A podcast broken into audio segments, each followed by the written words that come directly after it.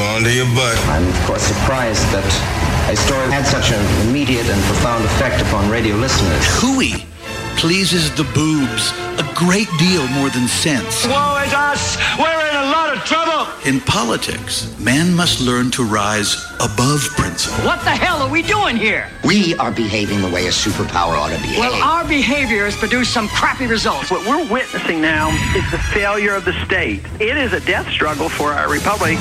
Giving voice to liberty in our time. Joey Clark.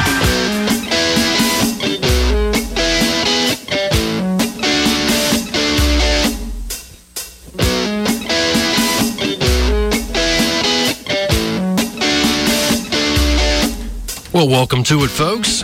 Another edition of the Joey Clark Radio Hour. Tonight I have a Hall of Fame member, a regular on the show, good old Southern Wood. He abides, don't you know? Uh, the fastest hour on radio. Southern Wood abides. so what's stuck in my craw today? Oh, there's no telling with you, Joey. Well, yeah, it's not anything necessarily too pie in the sky. Before we get to that, you know what has given me peace of mind today? Working out. I had a great workout in today. Where did where did you work out? Look, I, I know you've been here since seven o'clock, and it's six o'clock now. Where in the living world could you find to work out in the hours you have free? Express Fitness twenty four seven. It's in the name 24 7. When you become a member, you get a key fob. So you have access 24 hours a day, seven days a week, whenever it works for your schedule to get in there and get a good workout in. Now, when you become a member as well, it's not like you're signing one of these pesky year long contracts, so it's a big financial commitment. No, you do it month to month. And then when you sign up, they'll ask you, what are your goals? What are you going for? They'll give you some free initial personal training to help you meet those goals and what you're going for so you don't feel like a fish out of water. So I have to, number one, say thanks to Alex this morning. He's one of the co owners over there, runs the place, and I've been working out with him.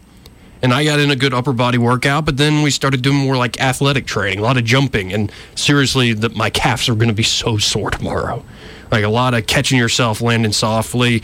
Great workout. Great, got the heart rate up. wasn't as it's not the craziest workout I've ever done, but it's what I wanted to do, and I loved it. Mm.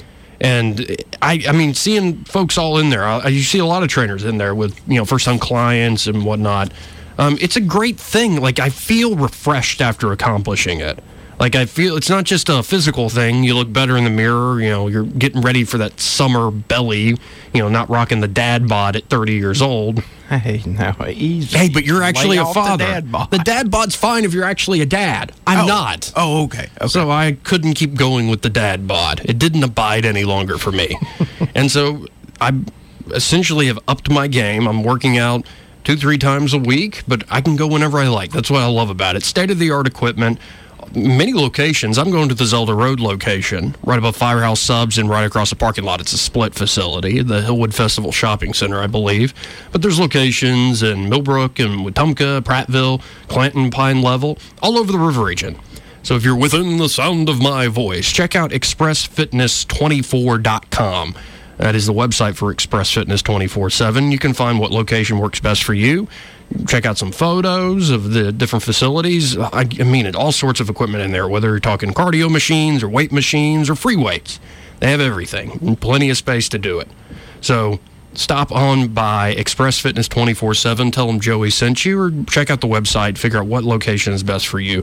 Express Fitness, the number 24.com. ExpressFitness24.com. So that has been giving me my center, you know. Like I feel centered after I'd get a good workout in. Like I accomplished something. And I'm not just up here, you know, wagging my big yapper up and down. so, what really is sticking in my craw today? Well, it comes from the Bernie Sanders town hall last night on Fox oh, News. There's so much in there. So I much in there. even pick out what got you the most. I'll give you a hint. It's nothing that Bernie Sanders himself said. Okay, so you're going to the mediators. No, it, wasn't Bret. Bret Baier, a man who has no neck. Was he a linebacker at one point? I mean, not saying he's an ugly man. He just has no neck. It makes me think of Game of Thrones. I have no name. A girl has no name. Very cool. The faceless men are so cool. Anyway, let's not get. Don't get me off the point. Go ahead. Go ahead. Was So it the question? Was it the question that the woman asked, which was actually a statement rather than a question? You nailed it. That's what's driving me up the wall. And it's not. I'm not just picking on that. That's why I'm in the Hall of Fame. And I'm not just picking on that idiot. All right. the idiot. She's not an idiot. She she's was a- a plant. Well, she's a ding dong. That's what she is.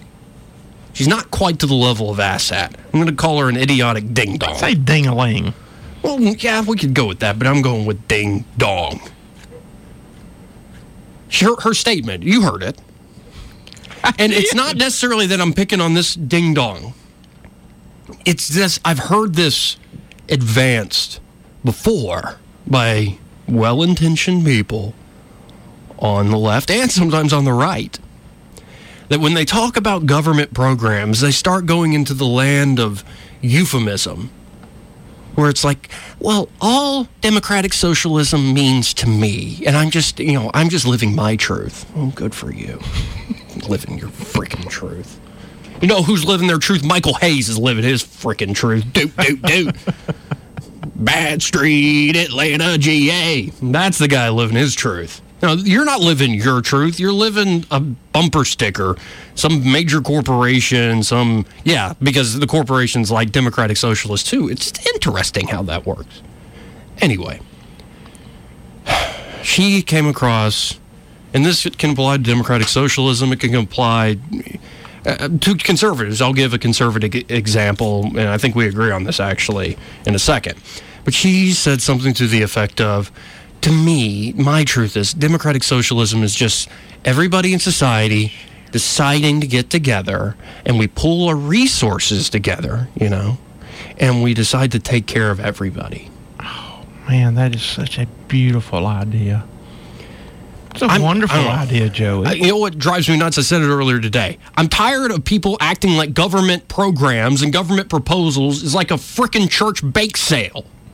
Like, oh, we'll just get together. Oh, we'll get all our, our our genius together and we'll bake a bunch of things and sell it to the community and we'll fund our new building somehow. Well, man, I mean, just look at the leader of that entire deal, Bernie Sanders. He wrote a book. He made a million dollars. Right, yeah. Mm-hmm. And he got his million dollars together and he gathered all the people together Right, that right. bought his book. Right. And evenly distributed that million dollars between all of them and they were all happy and Right. everything was great, correct? Is that how well, it and, happened? And also, why is Bernie allowed to have more money than the other candidates? I wrote a book. That sounded more like That's- Donald that's my Trump. Trump voice. I- I- I only have one voice. Yeah, Southernwood. If you're going to do it, you need to get it right. Okay. I wrote a book. I I wrote a book. That's I um. I mean, if you is that the capitalist dream? No, it's not capitalism. That's just you know being a. It's writing a book. That is the point Oh, it's so where I my head exploded when he said that. Is where my head exploded because I'm thinking that's not the capitalist dream. You put a product out there, and people decide they want to, on their own free will, invest and purchase that product. Yes. But that's not capitalism. No. No.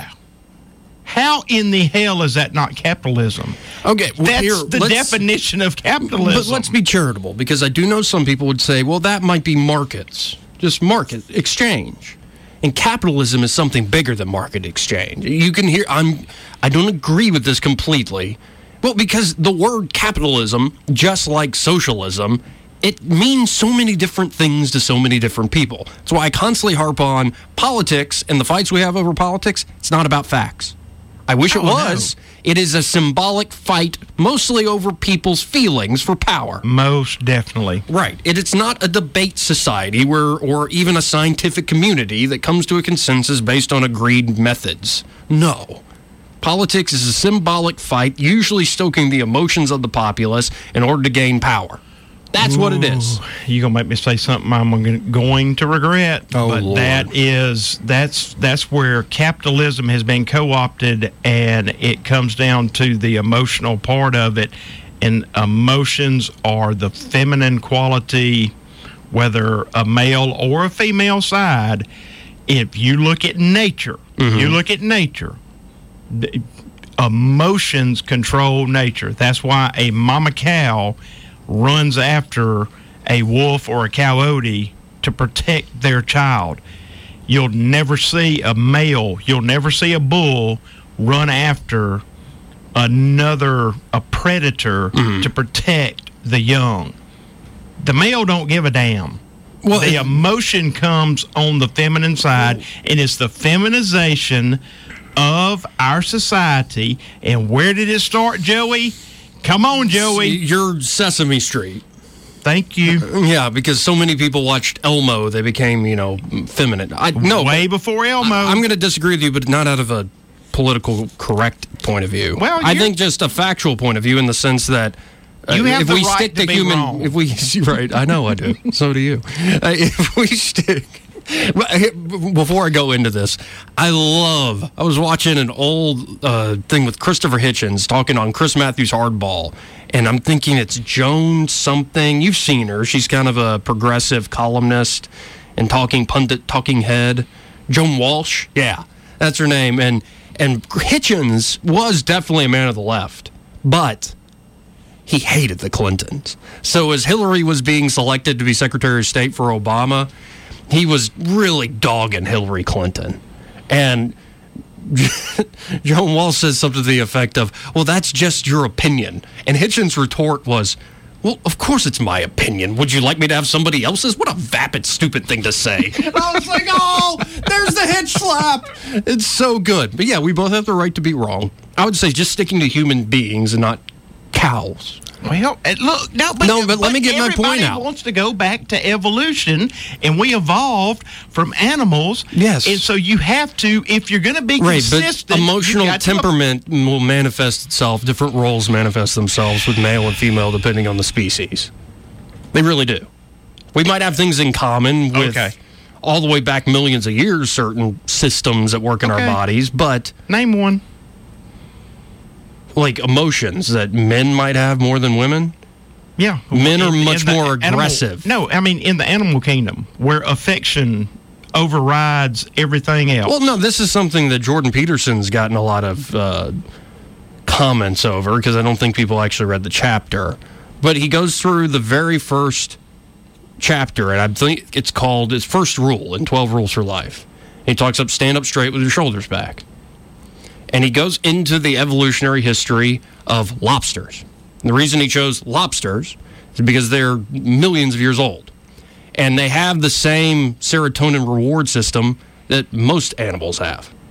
In particular, he talks about how lobsters get defeated, their serotonin levels will go down, they'll just kind of go away.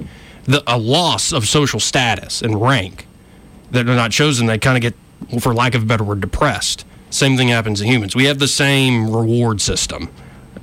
Not exactly the same as lobsters. We have different hierarchies than lobsters, but his point is that there are certain things within us that are so old we might as well accept and respect how true they are and try the best of our ability to understand how they work with us.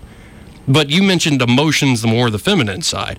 I would say that on average, there's more negative emotion. But I think in men, human beings, there is much more, you're much more prone to aggression. Uh, You- I'll, you know, I'll, grant, I'll grant you that. on average, by the way, too. There are some women that are very aggressive, but it's on average the reason most people in prison are men is because, well, that's that's how it works. And, and and that's the way that I was relating that, and you are correct there because we both do have strong emotions. The, the male emotion is generally more aggressive, Right. And I'm going to beat you up, or you know, I'm going to do whatever to you. And but the I was speaking more to the feminine emotion of I'm g- got to take care of my child. Sure. I've got to love my child. yeah, That's- the, yeah, the caretaker, nurturing sort of thing. Yeah. Yeah. yeah, and fair enough. But this idea, though, that government is it's really just like a big club we all join. It's like a, you know, it's like going to church. And again, I'm tired of people using euphemism to hide. And I've been on this topic a while. I'm a freaking libertarian. Government is fear and force, folks. It can be used for some good things. You got a bunch of people that are maybe defrauding people, hurting other, assaulting them, murdering them, these sorts of things. I think there's some need for a government, something like it, to step in and stop those folks. Which, by the way, the government, the police are not under an obligation to come and save you, which is an interesting thing. There was an, I can't remember right. off the top of my head, there was an interesting case that went all the way to Supreme Court, essentially said that. But we still got to, you know, pay for it. And, you know, I'm happy. The one thing I think that should have more money put into it and more education and training is police officers.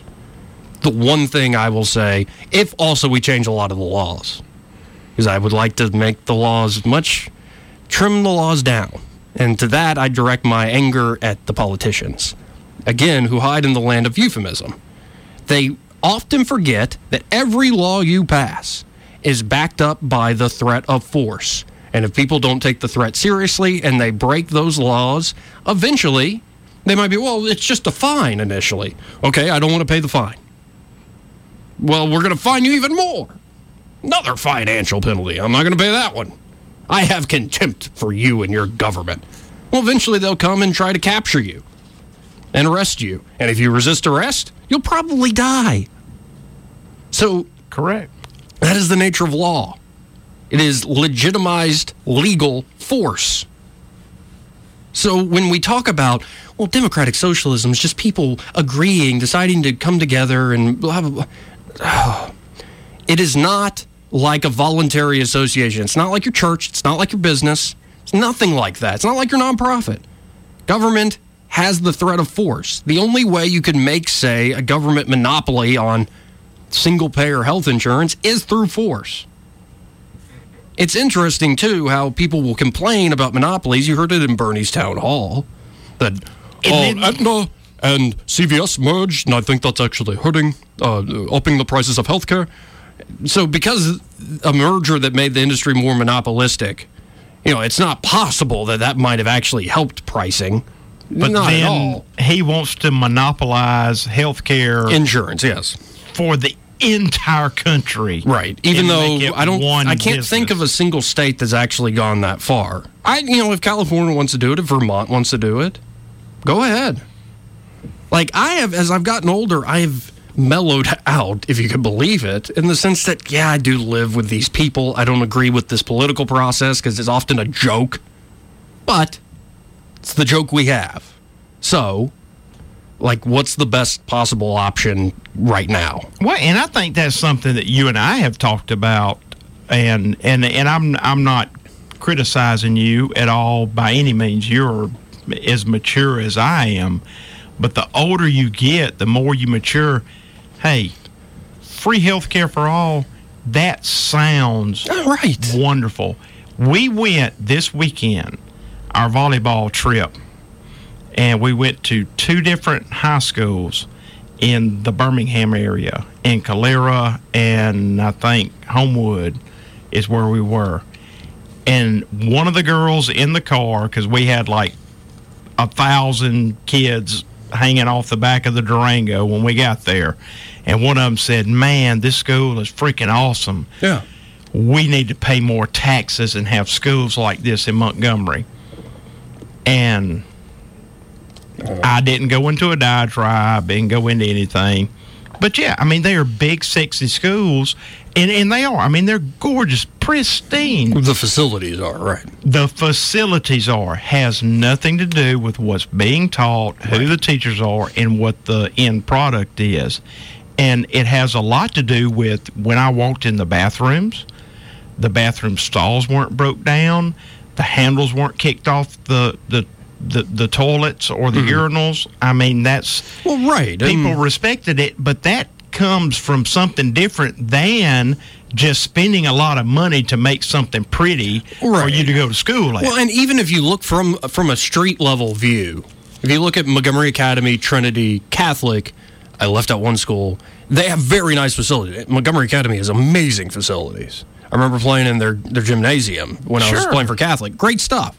They have a lot of money there and they put it to good use. But from the road, the most audacious thing, I guess, is the bridge that goes over Carter Hill. But the, I mean, I will say the one exception, St. James look like looks like a freaking college campus. it's it's a little absurd, and they do great things there. But it's not the facilities necessarily. It's about the teacher quality. But at the end of the day, it is, and it's something I want to get to because I want to give the conservative example of euphemism that drives me nuts.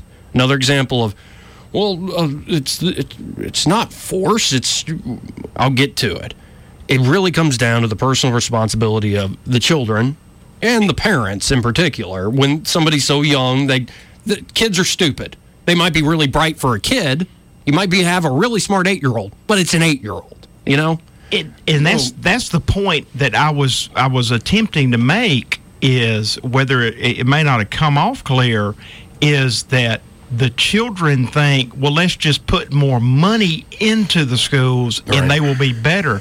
No they won't. It's it's a lot different than that. And you have to reach a level of of maturity before you realize that's not going to fix anything Right. you know a little bit. I mean that's that's Well, and I could go on a long list of when Bernie or anybody else, or it could be just your average Alabamian says, we need more money in the schools, we need better health care. Like, you look at most sectors that people complain about, it's too expensive or it's not high quality enough. It's mostly dominated by government and has been for decades. and and that's And what they act like it, no, this is this has been the capitalist dream. No, it hasn't. Not in those sectors. No, and that's what Bernie is arguing for. He he sounds like that 14 year old girl in the back of the Durango that says, Man, if we just paid more taxes, our school would look like this. No, not necessarily. Right. That's not what it is. We can't all just put all our money and pool it together. What is the driving force to make more money? Right. I mean, there is none. I mean, that's just a fact of life. That's human nature. You know, I want to be the biggest. I want to be the alpha. I want to be the best. Or at at the bare minimum, I want to do the best I can do. And and I do a better job than Joey does at sweeping the floor. I should make more money than him. Instead of just saying, you know, Joey, you sweep the floor, Clay, you sweep the floor, and Tom, you're an electrical engineer. Y'all all make fifteen dollars an hour. End of story. Yeah, that's not going to Th- work. that's never going to work. Why Right. would you put yourself through the stress and the, the pains of earning a degree and learning a trade and perfecting a trade when it's you're not going to make when you can just sit at home, drink beer, watch football on the weekends, and get up and go push a broom? No, I want to get to this conservative example Is it's the one issue where a lot of my conservative, Republican, whatever friends sound like progressives. And I don't mean modern day progressives in the Democratic Party. I mean like early 20th century progressives that was in both the Republican and the Democratic Party. It's the war on drugs. And what I can't stand is, well, these people aren't going to be personally responsible, so we have to uphold personal responsibility with the law. I'm like, um, that's not personal responsibility. That's you looking after the people who are making stupid decisions and telling them, here's how you be responsible. And it's not like a father telling it to a son or a brother telling it to a brother. Like, no, you're saying we're going to punish you if you engage in an irresponsible behavior that may or may not hurt other people. And I often hear this argument, and it, it's fine. In a way, I agree with it, but not the way it's being used is there's a difference between liberty and license. Absolutely. License is almost like the the satanic moral rule. Like do what you will is the full extent of the law. The strong prevail, whatever. Do what you, do whatever you want. Anarchy. Right. Anarchy's technically no rulers, but it's just that's a different topic. That, another word It's that means it sounds. It's what it sounds like to me. Right. Another word that means so many different things to different people. But there is a difference between liberty and license. License is do whatever you want, and devil may care. I don't care if it hurts other people, like directly. Liberty has an understanding of I'm. It, it can be done two ways.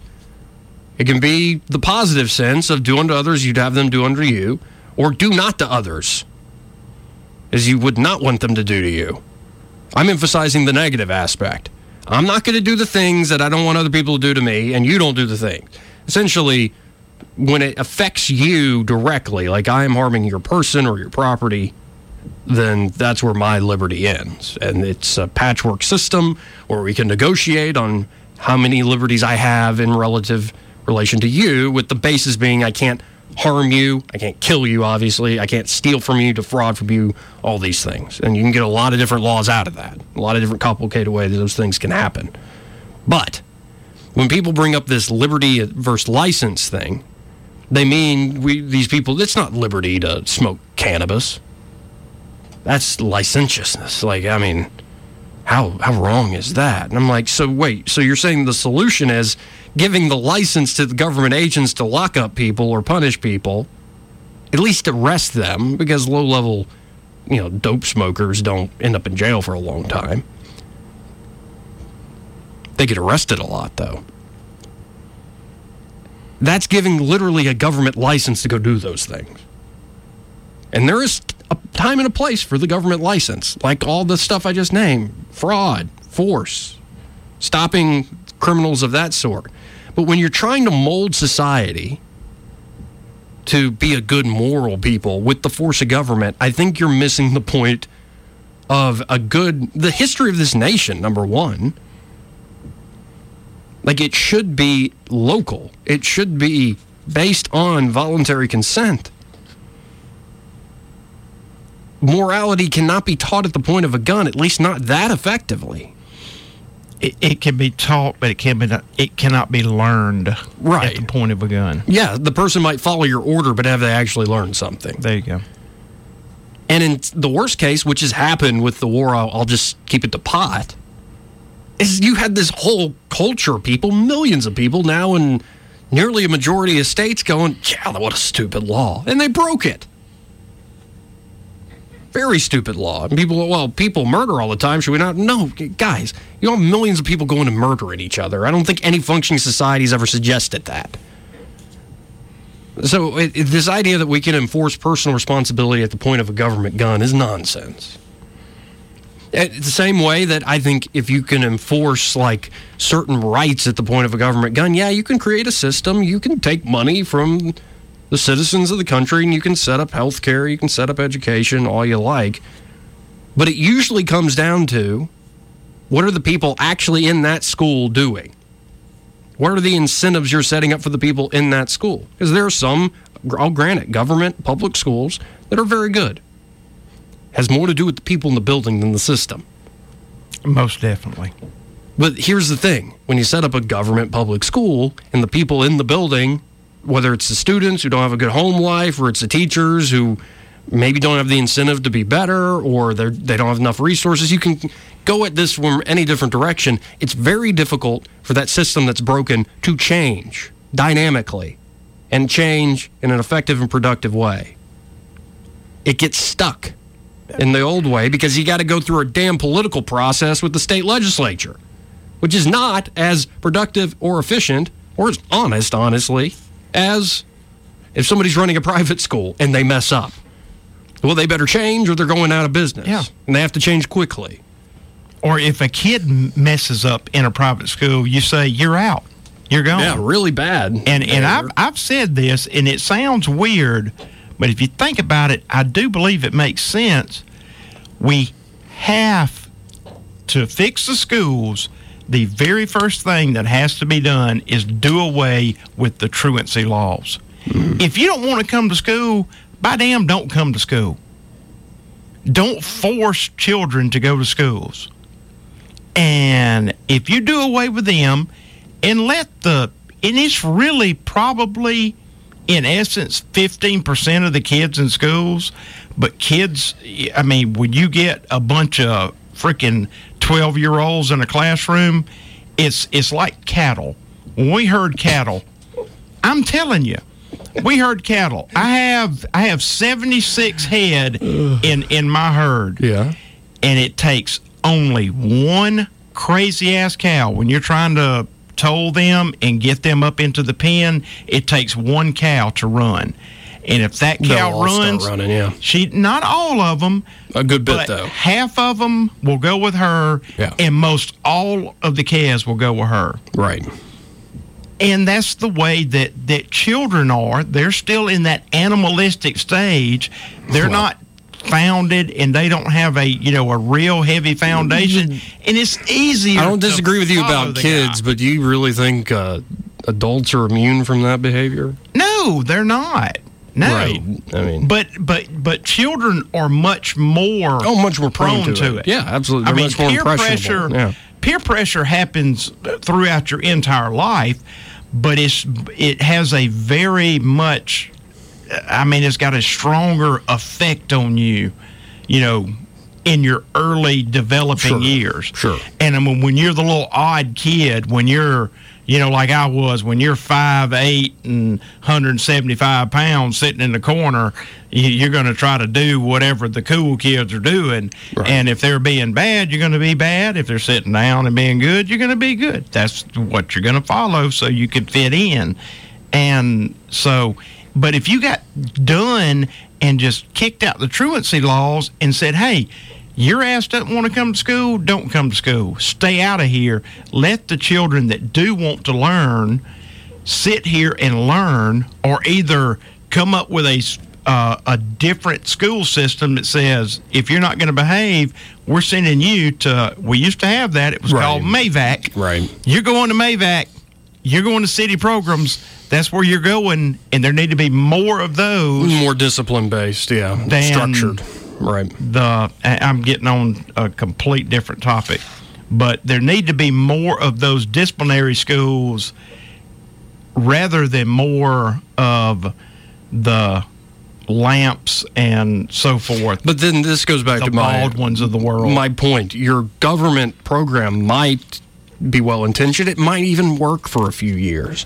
But when the world changes and you need to change that system, it usually will fail to change and change effectively and dynamically.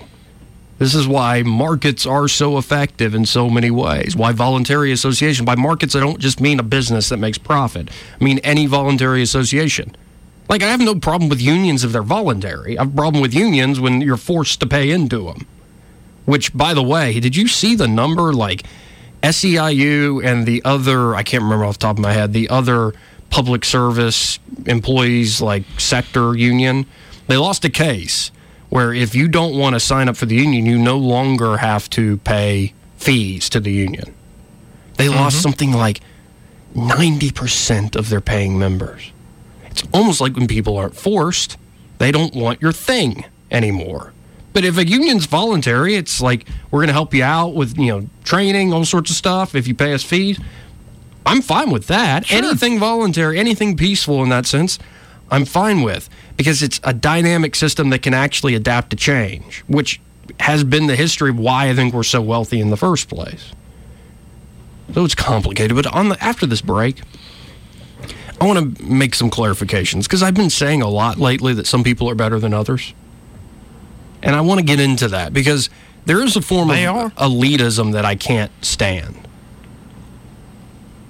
But even if there are people that are smarter than I am, smarter than people out there listening, just really smart people, there's something that really smart people do on occasion that drives me nuts. Hmm. They go too far with their intelligence, or they think their intelligence entitles them to certain licenses and privileges okay. because they're I'm, so pick- I'm picking up what you're putting down. We'll get into that after the break. Joey Clark. Young girl, get out of my mind.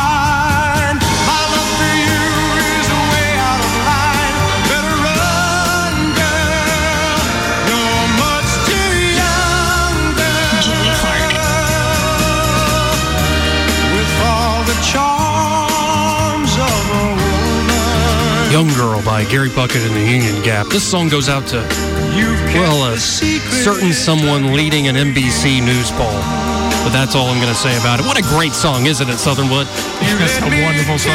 I, I've heard another host on these airwaves talk about sending messages with bumper music. Yeah. I think you just trumped him. Yeah, occasionally I'm better than he thinks. Think he's scared.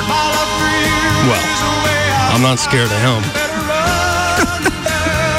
Uh, we're so full of crap. Uh, but I have been talking about how certain people are better than others. And I mean that in the sense that there are a lot of people much more intelligent than I am, much more skilled in all sorts of different ways that I benefit from. I'll take the humble route. Now, there might be certain things I'm better at than other people. But I try not to go down that road because then that's the path of pride, and it's not a pretty place to end up in. I don't. I, I, I don't necessarily agree with you on that. Well, certain I things you think it- accomplish, I, I don't mind pride. When you earn it, it's one thing. Yeah, but I I, th- I think you need to I think you need to realize that though and own that and because if not, it's like this fake humility where you're just this meek little somebody that gets run over. It's not the though, industry I work in. I'm I'm not right. Well, I probably am the best in Fair town. enough. You But it's not fake on my part. It really is. Maybe I'm plagued by self doubt too much. But here's my point. I do think there are some people who are better than others in all sorts of different ways. There's a lot of differences, Yeah. a lot of different skills. If you're really going to press me on, like, are we made in the image and likeness of God, have the equal dignity and deserve equal respect? Sure. Yes. Well, now in But that aspect, we are all equal. But but that also recognizes that there are people that have different abilities, and even the people that have the lesser abilities need to be respected and treated as though they have dignity. So it's kind of a No doubt. interesting creed of equality. But there's something that happens when really intelligent people, and it's not just intelligence, not just I have a high Q, I high IQ. It's not just oh I made a lot of money because I figure out a product or a service people wanted. Though that happens, there's also people that are like, I'm always on the side of the right, on the side of the truth. I am correct, deeply correct. and now that's dangerous. And that's the position you get to, whether it's because you made a lot of money, or you're really famous, or you believe wholeheartedly in something, or you're very intelligent. That you start to tell yourself, I'm always correct. And I'm so correct.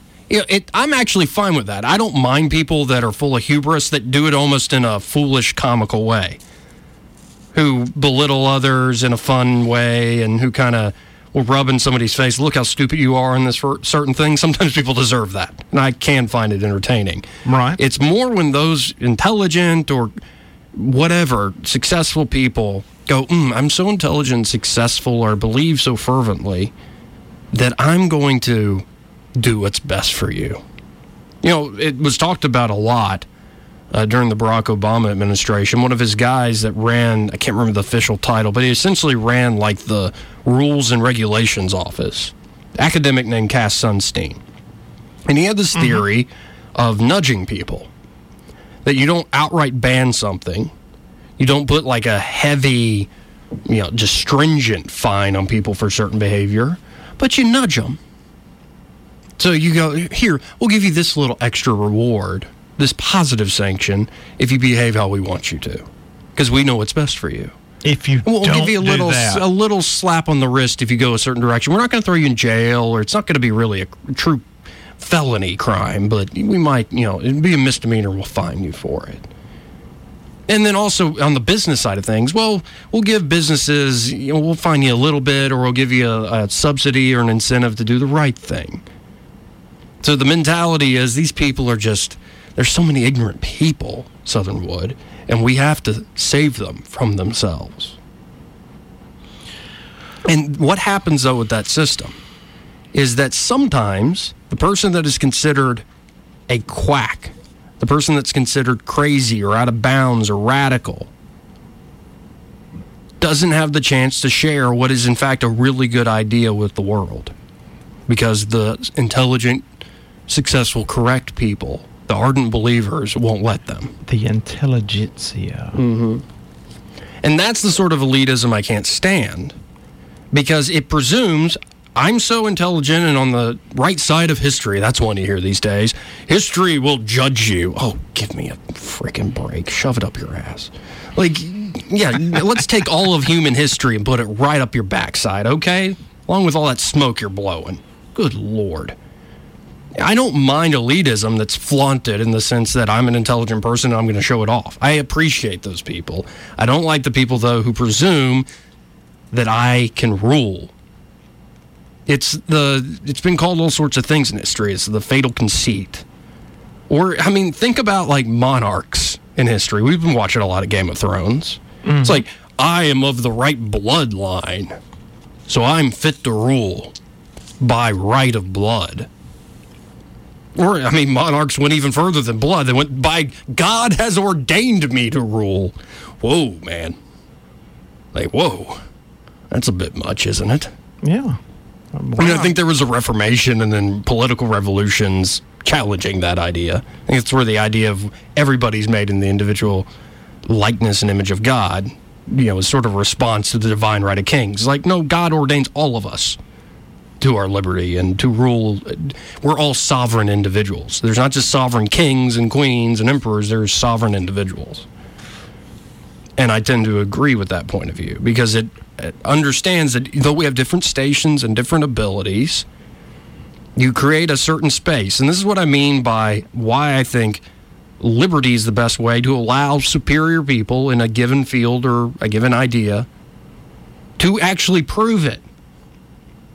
So if somebody says, you know, I'm going to create this product and doggone it, they actually go about and create it and people love it and it makes people's lives better, they deserve all their success and money in the world.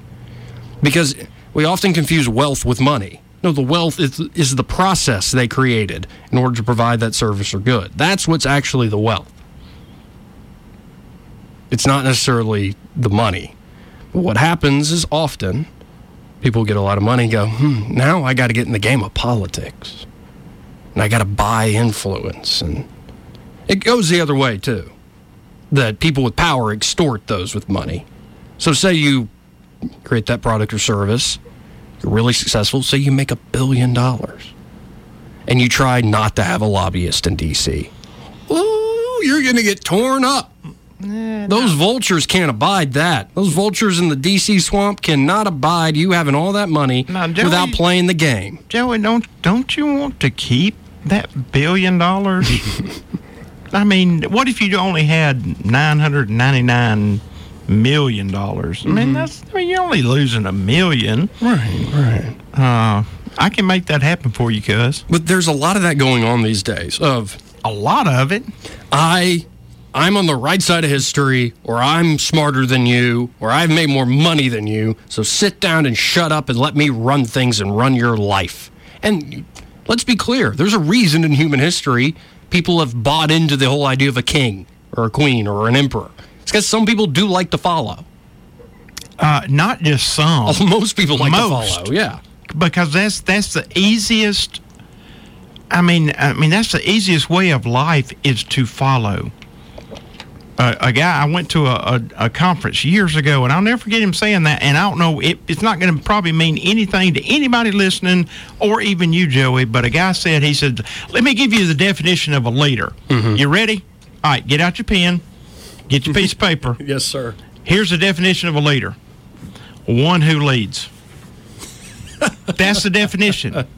And it, it, it is so simple, but if you think about it, it is the hardest thing in the world to do is to lead and to step out there and say, this is the the direction we're going. Yeah, you're sticking your neck You know, out there. I mean, yeah. th- think about just walking through the woods, you know, with a bunch of people. We're going this direction. Follow well, me. and here's the interesting thing too. Live or die. It- this is where we're going. it- here's the interesting thing too. People don't follow the person who's correct most often.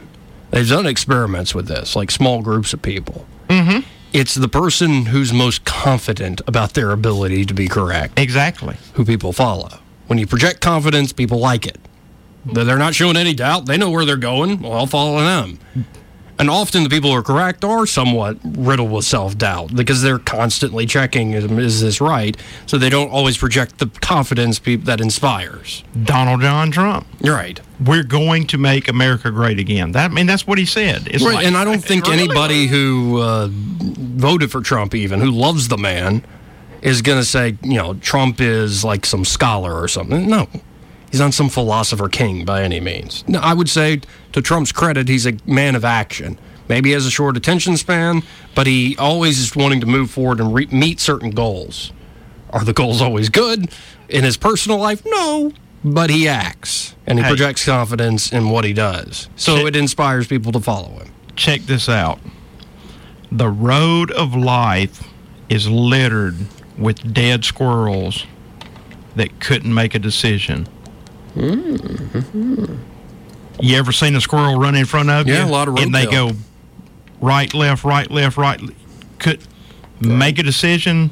The squirrels that make the decision to Right. stop and run back, they live. The ones that make the decision to keep running across the road, they live. But here's- it's the ones that can't make a decision. Make a damn decision, stick with it, and damn the consequences. And also have the confidence when you realize, oh, I've been going the wrong direction, make another decision, go the right way, That's or what you think's the right way. But I'm seeing it too much these days. Uh, people that are more than willing to just follow. And also who don't seem these days to have, and I'm talking about full grown adults. And I think part of what's happening is we don't have a common, tight knit American community.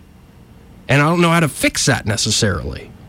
My one suggestion is devolve power back to the states and to the actual communities.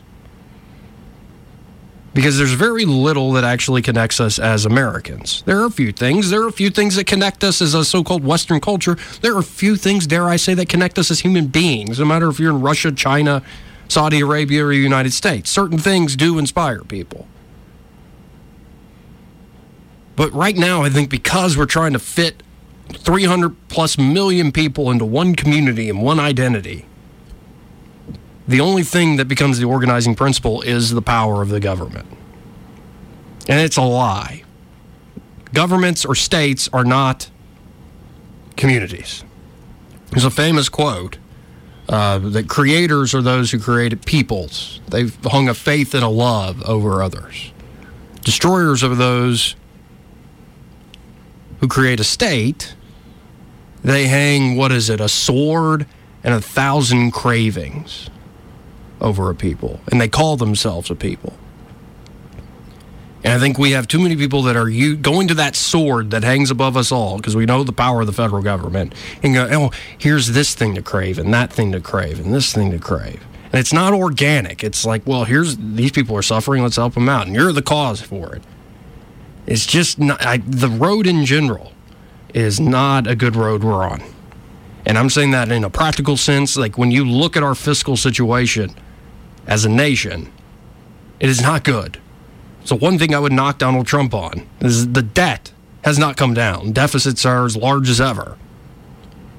And I don't think it's a tax problem either. I think it's a spending problem. And I am ready to gore everybody's sacred cow. This is why I would never get elected. Is I think it would be better to do things now. I mean, every single department in the government, including the military, cut. It needs to be cut back. We're overstretched in many ways. And this is why I'm baffled when, you know, we have problems right now, not that far on the horizon, with Social Security and Medicare and funding Medicaid and as well, the so-called entitlements. But some people are saying, well, the answer to that is expand them to the whole population. Well, and, and Goodness. I don't know how much of that is just that it's starting to fall on deaf ears because I've got you by what about 15 years. Yeah. And I've been hearing my entire life in 5 years Social Security is going to be bankrupt. You're not going to have your Social Security. S- Since I was younger than you, since I was in my teens, and it hadn't happened. It's like they're crying wolf, and they keep coming up with solutions to fix it. And with I- their I think it's- solutions. in, in which they and yes they they may be Or it's up the payroll tax. but it's i mean it's gotten to the point to where yeah i'm never going to have social security I, I realize that and and i'm i know that that is the real realistic point that i will be at at some point Right. in my life you know 20 years from now when i retire but it, it hadn't gone bankrupt yet, and they have been saying, you know, in 2000 it's going to be bankrupt, 2010 is going to be bankrupt. We're at 2020 is not bankrupt and it hadn't gone away yet. And so, are they crying wolf or what's happening? I think it's losing its momentum. The unfunded liabilities is a very real thing. And like for instance, around ninety nine, two thousand, when they balanced the budget, like Clinton and Gingrich and John Kasich and all those type. Yeah. how'd they do it?